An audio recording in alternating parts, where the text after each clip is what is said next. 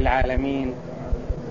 وصلى الله وسلم على نبينا محمد وعلى آله وصحابته ومن سار على سبيله واتبع هديه إلى يوم الدين. ونستفتح بالذي هو خير. ونسأل الله أن يوفقنا جميعا للقول الصائب والعمل الصالح. وأن يبارك لنا في الأقوال والأعمال إنه هو ولي ذلك والقادر عليه. أيها الأحباب درسنا في هذه الليلة المباركة كما اعتدنا في مثلها في السيرة النبوية العطرة. وقد ذكرنا فيما سبق الاجتماع الذي تم في دار الندوة حينما اجتمع صناديد الكفر والطغيان وتشاوروا في أمر المصطفى صلى الله عليه وسلم فاقترح بعضهم أن يوثق بمعنى يربط ويؤسر واقترح بعضهم أن يسجن سجنا مؤبدا واقترح البعض الآخر غير هذا.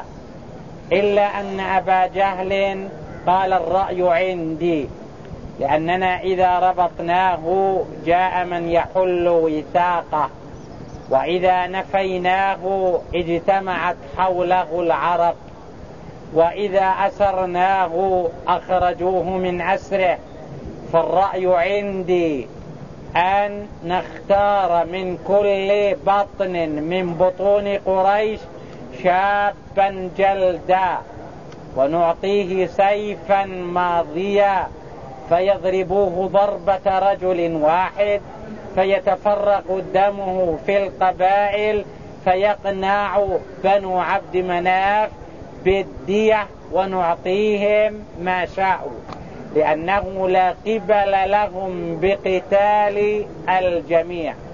وحضر معهم الشيطان وقال هذا هو الرأي. واتفقوا عليه. وحددوا اليوم الذي يريدون الخروج أو يريدون تنفيذ جريمتهم. وأوحى الله إلى نبيه بالهجرة. وجاء إلى أبي بكر في وقت لم يكن يأتيه فيه. ثم قال أخرج من عندك. فقال أبو بكر إنما هم أهلك يا رسول الله. فقال إن الله أذن لي بالهجرة. فقال الصحبة يا رسول الله. فقال الصحبة. وبقي عليه الصلاة والسلام في الدار تلك الليلة. وأمر عليا أن ينام على فراشه. فخرج وأخذ حفنة من تراب ووضعها على رؤوسهم لأن الله قد جعل من بين أيديهم سدا ومن خلفهم سدا فأغشيناهم فهم لا يبصرون وكانوا ينتظرون فمر بهم رجل وقال ماذا تصنعون؟ قالوا ننتظر محمد.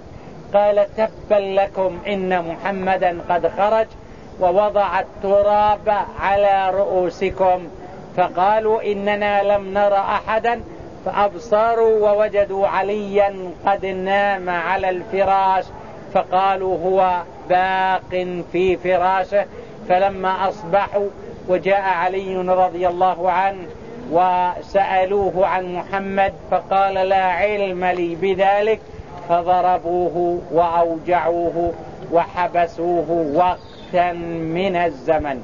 النبي عليه الصلاة والسلام خرج إلى دار أبي بكر رضي الله عنه ثم خرج من خوخة يعني باب صغير أو نافذة في دار أبي بكر إلى غار ثور إلى غار ثور لأن الطلبة يعني كأنه علق في أذهانهم أنه إذا ذهب سيذهب إلى المدينة. وطريق المدينة بالنسبة لمن حول الحرم يعتبر شمالا إلا أن النبي عليه الصلاة والسلام ذهب عكس هذا الطريق فذهب إلى غار ثور الذي يقع في الجنوب ويقع في الطريق المؤدي لليمن وهو معروف لدى الجميع. ولم يكن يخطر على بال أي منهم. أن النبي عليه الصلاة والسلام يذهب في هذا الطريق وإنما كان بحثهم واطلاعهم وإرسال الأعين إنما كان على الطريق المؤدي إلى المدينة وهو في جهة الشمال. والنبي عليه الصلاة والسلام خالف ذلك بأن ذهب إلى طريق الجنوب وهو الطريق المؤدي إلى اليمن. وبقي في الغار ثلاثة أيام. وجعل الله العنكبوت تنسج من خيوطها على الغار. فقد جاءوا بالأدلة وجاءوا بقصاص الأثر الذين هم القافة فتتبعوا حتى إذا وصلوا إلى الغار وجدوا العنكبوت. قد نسجت خيوطها فقالوا لا يمكن أن يكون في هذا والنبي عليه الصلاة والسلام يسمع الكلام وأبو بكر يسمع كلامهم ويقول إنهم لو نظر أحدهم إلى موضع قدمه لرآنا. فقال عليه الصلاة والسلام ما ظنك بإثنين الله ثالثهما. وحينما أرادوا الدخول إلى الغار قال أبو بكر للنبي عليه الصلاة والسلام توقف. فدخل أبو بكر أولا وقام بمسح الغار لأجل إخراج ما فيه مما قد يحصل منه أذى. فحتى وجد فيه شقوقا فتناول رداءه أو قميصه فشقه وسد به تلك الشقوق. وبقي منها اثنان لم يجد ما يسده به فما كان من أبي بكر رضي الله عنه إلا أن وضع رجله وألصقها بذلك الشق لأجل أن يسده عما يخرج منه. وفي أثناء سده لهذا الشق والنبي صلى الله عليه وسلم نائم على فخذه تقاطر الدمع من أبي بكر رضي الله عنه فاستيقظ المصطفى صلى الله عليه وسلم فقال ما هذا؟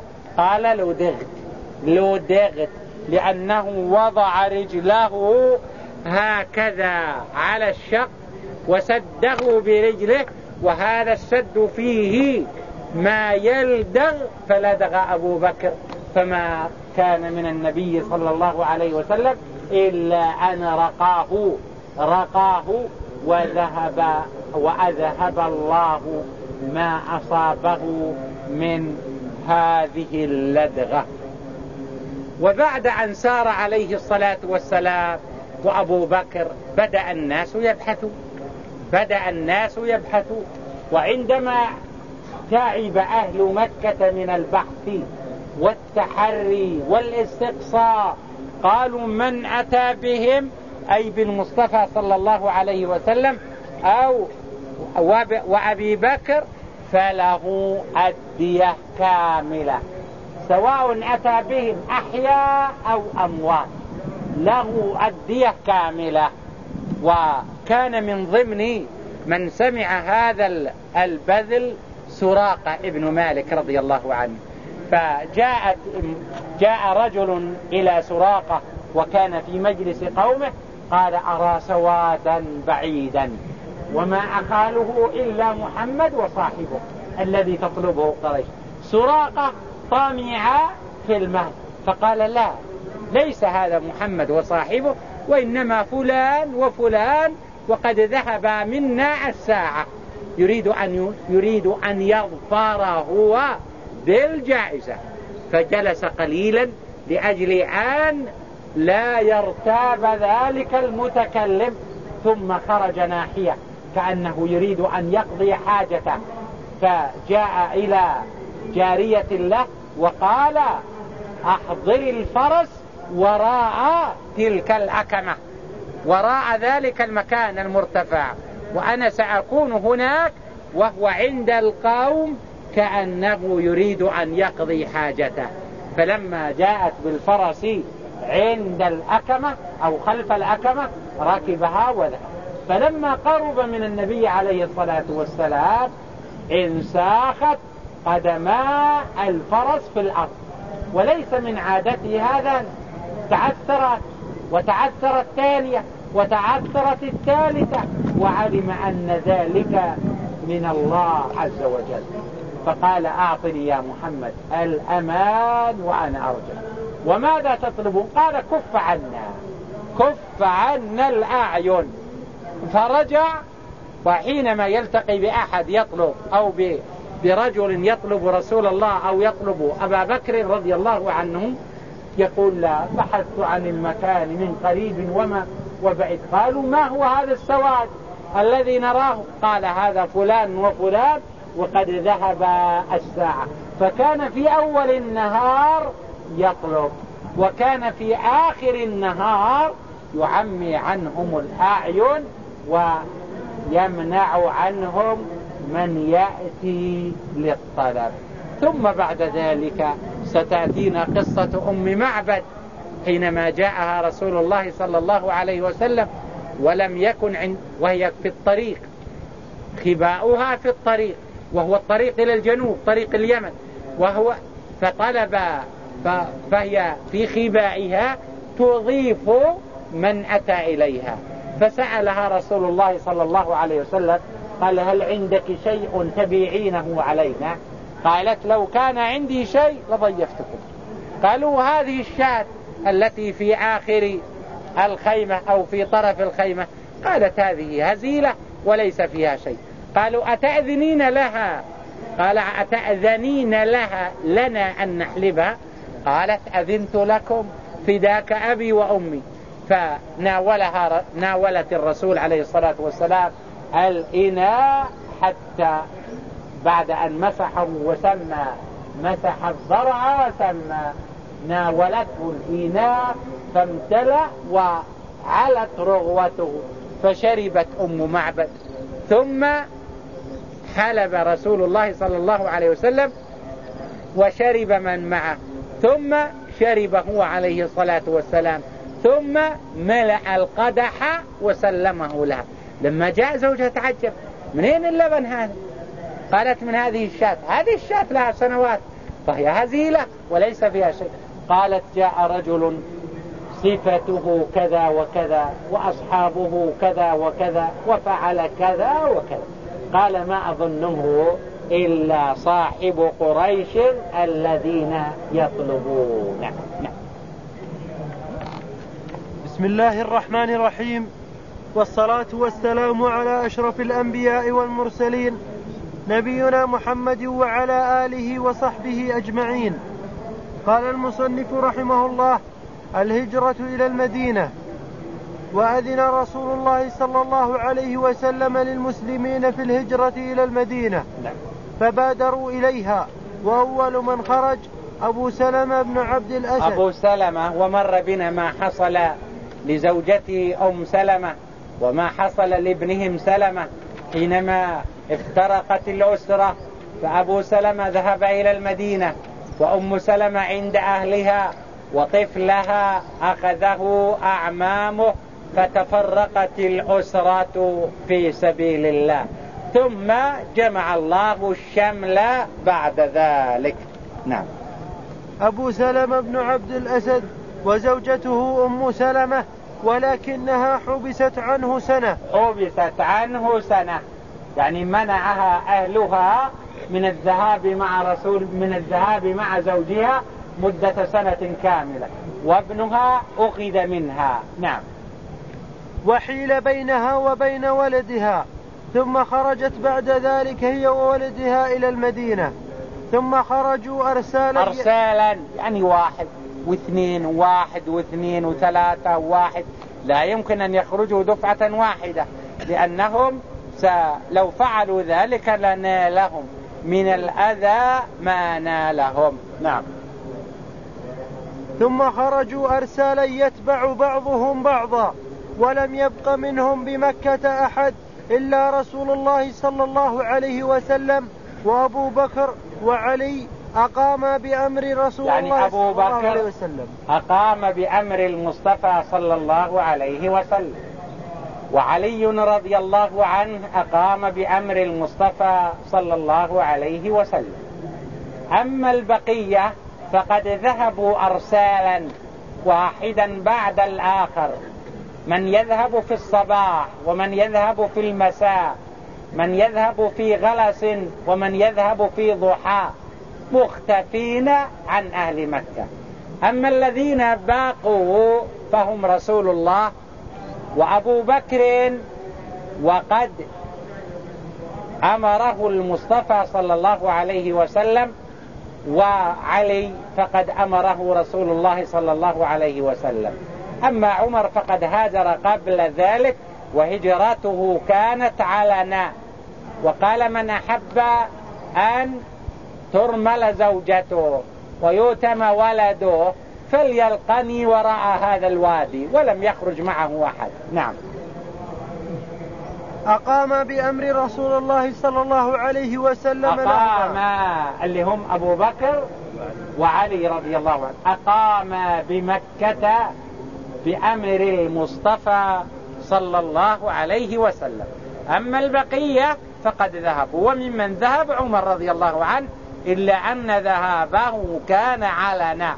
نعم. إلا من احتبسه المشركون كرها. وأعد رسول الله صلى الله عليه وسلم جهازه. جهازه يعني لوازم السفر ينتظر الأمر من السماء. ينتظر التوجيه الإلهي. نعم. ينتظر متى يؤمر بالخروج؟ وأعد أبو بكر رضي الله عنه جهازه. جهازه يعني لوازم السفر أيضا. نعم. تآمر قريش بدار الندوة على قبل كانت دار الندوة قريبة من المسجد الحرام. وإذا أرادوا أن يعقدوا أمرا ذا بال عقدوه بدار الندوة. فاجتمعوا اجتمع صناديد الكفر وأهل الطغيان للبحث في أمر رسول الله صلى الله عليه وسلم. اجتمعوا في دار الندوة. نعم. تآمر قريش بدار الندوة على قتل رسول الله صلى الله عليه وسلم. فلما رأى المشركون أصحاب رسول الله صلى الله عليه وسلم قد تجهزوا وخرجوا بأهليهم إلى المدينة عرفوا أن الدار عرفوا أن الدار دار منعة يعني يمتنع فيها الإنسان لا يناله فيها أذى. فعندنا دار تسمى دار منعة يعني أهلها أقوياء. من كان عندهم حموه. فعرف أهل مكة أن الأنصار في المدينة أهل منعة يعني يمنعون من أتى إليهم. وينصرونه ويواسونه. فخافوه إذا ذهب إليهم رسول الله صلى الله عليه وسلم أن يأتوا إليهم ويقاتلوهم. نعم. عرفوا أن الدار عرفوا, عرفوا أن الدار دار منعه وأن القوم أهل حلقة. أهل حلقة. هل حلقة بمعنى أهل سيوف وأهل سلاح وتسمى حلقة. أداة القتال تسمى حلقة نعم. أهل حلقة وبأس فخافوا خروج رسول الله صلى الله عليه وسلم قالوا إذا خرج إليهم اشتد أمرهم كروا علينا راجعين. نعم. فخافوا خروج رسول الله صلى الله, صلى الله عليه وسلم فيشتد أمره عليهم. فاجتمعوا في دار الندوة وحضرهم إبليس في صورة شيخ من أهل نجد فتذاكروا رسول الله صلى الله عليه وسلم. تذاكروا ماذا نعمل؟ فيه من قال انفوه أخرجوه من البلد. فيه من قال اربطوه. فيه من قال كذا آراء كثيرة. كلها يقول إبليس لا هذا ليس برأي. فتكلم أبو جهل بالرأي قال هذا هو الرأي الصائب. ما جاء به هذا الفتى هو عين الحقيقة. نعم. فأشار كل منهم برأيه والشيخ يرده ولا يرضاه إلى أن قال أبو جهل قد فرق لي فيه برأيي ما أراكم وقعتم عليه قالوا ما هو؟ يعني يقول فتح علي برأي ما أراكم وقعتم عليه. يعني انفردت به وحدي دونكم. كل الآراء اللي ذكرتوها فيها عيوب وغير مقبولة. ولا تؤدي النتيجة. وآثارها سلبية. إلا رأي أنا أذكره لكم لم تقفوا عليه. قالوا هات رأيك. عطنا رأيك. نعم. قالوا ما هو؟ قال أرى أن نأخذ من كل قبيلة من قريش غلاما جلدا. لأن قريش قبائل. وكل قبيلة نأخذ منها واحد. ونطلب من هذا هؤلاء الأعداد أو هذا العدد الذين نختارهم عشرة أو أحد عشر رجلا أن يضربوه ضربة رجل واحد. فيتفرق دمه في القبائل. فبنو عبد مناف لا قبل لهم بحرب قريش أجمعين وإنما يطلبون الدية والدية نعطيهم ما شاء. نعم.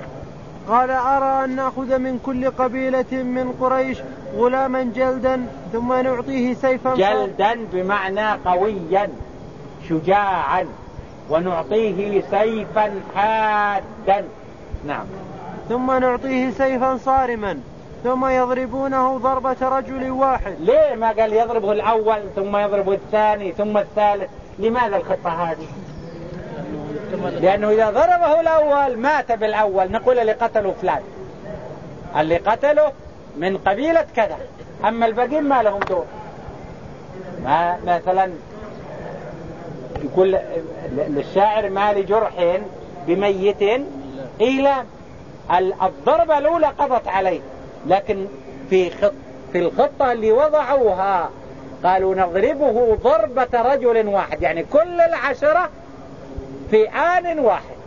فيتفرق دمه في القبائل. أما لو قال اضرب أنت يا زيد ثم يضرب عمرو ثم يضرب بكر الضربة الأولى قضت عليه وانتهى. وأما البقين ما لهم قيمة. نعم. فلا تدري بنو عبد مناف بعد ذلك ما تصنع ولا يمكنها معاداة القبائل كلها. ما يمكن أن تعادي جميع القبائل.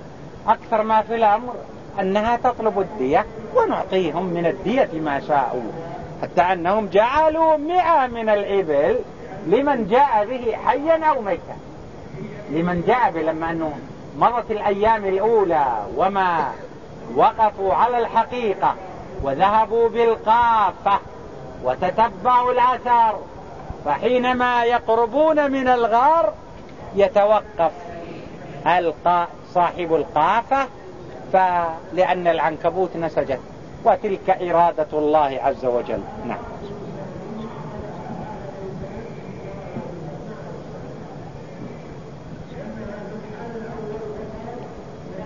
فلا تدري بنو عبد مناف بعد ذلك ما تصنع ولا يمكنها معاداة القبائل بنو عبد مناف هم أهل المصطفى عليه الصلاة والسلام. نعم. ولا يمكنها معاداة القبائل كلها لأنه عليه الصلاة والسلام. نسب محمد ابن ابن عبد الله ابن عبد المطلب. ابن عبد مناف. ابن عبد مناف ابن هاشم ابن عبد مناف. نعم. ونسوا قضيته. فقال الشيخ لله در هذا الفتى. هذا والله الرأي. فتفرقوا على ذلك. فجاء جبريل فأخبر فقال الشيخ فقال الشيخ لله در هذا الفتى. يعني أبو جهل. هذا لله در هذا الفتى الذي اقترح هذا الاقتراح. أن نأتي بعشرة من الشباب الأقوياء الأشداء ونعطي كل واحد منهم سيفا قويا ويضربوه ضربة رجل واحد وتنتهي ينتهي الأمر بقتله. نعم. هذا والله الرأي. فتفرقوا على ذلك. فجاء جبريل فأخبر النبي صلى الله عليه وسلم بذلك وأمره ألا ينام في مضجعه تلك الوحي الليلة. جاء إلى رسول الله صلى الله عليه وسلم. جاءه جبريل وأمره ألا ينام على فراشه. وقد نام علي رضي الله عنه على فراش المصطفى صلى الله عليه وسلم. وفي ذلك من الحكم ما في لأنه لو كان الفراش خاليا ربما ساروا وبحثوا وحصل ما حصل لكن إرادة المولى عز وجل لأجل إذا أطلوا من الباب وجدوا النائم في الفراش فيحصل لهم الاطمئنان على أن رسول الله لا يزال في الفراش. نعم. فجاء جبريل فأخبر النبي صلى الله عليه وسلم بذلك وأمره أن لا ينام في مضجعه تلك الليلة. وجاء رسول الله صلى الله عليه وسلم إلى أبو بكر. إلى أبي بكر. إلى أبي بكر نصف النهار. نصف النهار. في لأن الأمر مهم جدا. جاء في ساعة ما كان يأتي فيها. فجاء رسول الله صلى الله عليه وسلم وهو متقنع لأجل أن لا يراه أحد. ودخل وقال لأبي بكر أخرج من عندك. قال ما عندي عندي أهلك يا رسول الله. فقال إن الله آذن لي. وبكى أبو بكر رضي الله عنه من شدة الفرح حينما طلب أن يكون رفيق رسول الله صلى الله عليه وسلم. نعم. في ساعة لم يكن يأتيه فيها متقنعا فقال أخرج من عندك فقال إنما هم أهلك يا رسول الله. يعني الموجودين في البيت أخرجهم. فعندي كلام سأقوله لك. ولا أريد أن يسمعه أحد لأن الكلام هذا من الأهمية بمكان. فقال ما عندي أخرج. من عنده؟ قال إنما هم أهلك يا رسول الله. ما في. نعم. فقال رسول الله صلى الله عليه وسلم إن الله قد أذن, أذن لي في الخروج. فقال أبو بكر الصحبة الصحبة يعني أكون رفيقك. أكون مرافقا لك في هذه الرحلة. فقال نعم. نعم. فقال أبو بكر الصحبة يا رسول الله؟ قال نعم. فقال أبو بكر فخذ بأبي أنت وأمي. عند أبو بكر عنده راحلتين. قال خذ واحدة منهم يا رسول الله بأبي أنت وأمي. قال نعم. قال المصطفى عليه الصلاة والسلام بالثمن. يعني آخذ إحدى الراحلتين بقيمتها. نعم. إحدى راحلتي هاتين. فقال بالثمن. نعم. وأمر عليا أن يبيت تلك الليلة على فراشه. واجتمع أولئك النفر يتطلعون من صير الباب ويرد ويرصدونه ويريدون بياته ويأتمرون أيهم يكون أشقاها. نعم. فخرج رسول الله صلى الله عليه وسلم. يريدون بياته يعني قتله. نعم. فخرج رسول الله صلى الله عليه وسلم عليهم فأخذ حفنة من البطحاء. حفنة من البطحاء من التراب. نعم. فذرها على فذرها على رؤوسهم على كل واحد. نعم. وهو يتلو وجعلنا من بين أيديهم لأن سدا. الله أعمى أبصارهم. وجعلنا من بين أيديهم سدا. ومن خلفهم سدا. فأغشيناهم فهم لا يبصرون. أصابهم غشاوة فأصبحوا لا يرون. نعم. وأنزل الله وإذ يمكر, وإذ يمكر بك الذين كفروا ليثبتوك أو يقتلوك أو يخرجوك ويمكرون ويمكر الله والله خير الماكرين. ومضى رسول الله صلى الله عليه وسلم إلى بيت أبي بكر فخرج من خوخة في بيت أبي خوخة بكر. خوخة يعني نافذة أو دريشة أو باب صغير. نعم. فخرج من خوخة في بيت أبي بكر ليلا فجاء رجل فرأى القوم ببابه. فرأى القوم وش تنتظرون؟ قالوا ننتظر محمد. قال محمد خرج. نعم. فرأى القوم ببابه فقال ما تنتظرون؟ قالوا محمدا. قال خبتم وخسرتم. خبتم وخسرتم. أنتم تنتظرون محمد ومحمد خرج. نعم. قد والله مر بكم وذر على رؤوسكم التراب. قالوا والله ما أبصرناه.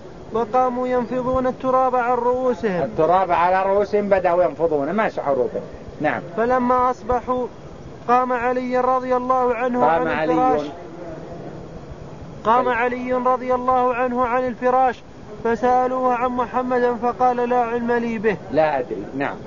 ومضى رسول الله صلى الله عليه وسلم وأبو بكر إلى غار ثور فنسجت العنكبوت على بابه. وكان قد استأجر عبد الله بن أريقط الليثي وكان هاديا ماهرا. هاديا ماهرا لأن الطريق المعروف أن يذهب الإنسان جهة الشمال. طريق المدينة يذهب جهة الشمال. لكن أرادوا طريق يكون يخفى على الناس ولا يعرفه إلا من لديه علم ودراية ومعرفة تامة بالطرق. وكان عبد الله بن أريقط هذا ماهرا خريتا يعني يعرف الطريق معرفة تامة فاتجهوا كأنهم يريدون اليمن لأن الطلب سيأتي إلى طريق المدينة. ولا يمكن أحد يخطر على باله أن رسول الله عليه الصلاة والسلام سيذهب إلى اليمن. فسلك بهم طريق الساحل. ثم بعد ذلك بعدما يعني هدأت الأعين اتجه بهم إلى الطريق الصحيح. نعم.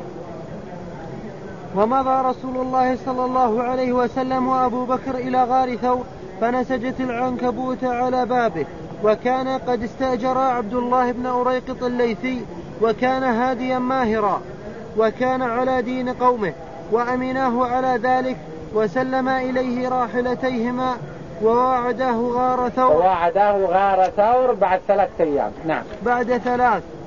وجدت قريش في طلبهما وأخذوا معهم القافة. حتى انتهوا إلى باب الغار فوقفوا إليه. فقال أبو بكر يا رسول الله لو أن يعني القافة بدأوا يبحثون ويتتبعون الأثر حتى وقفوا على الغار. وقفوا على الغار العنكبوت نسجت. نعم. حتى انتهوا إلى باب الغار فوقفوا عليه فقال أبو بكر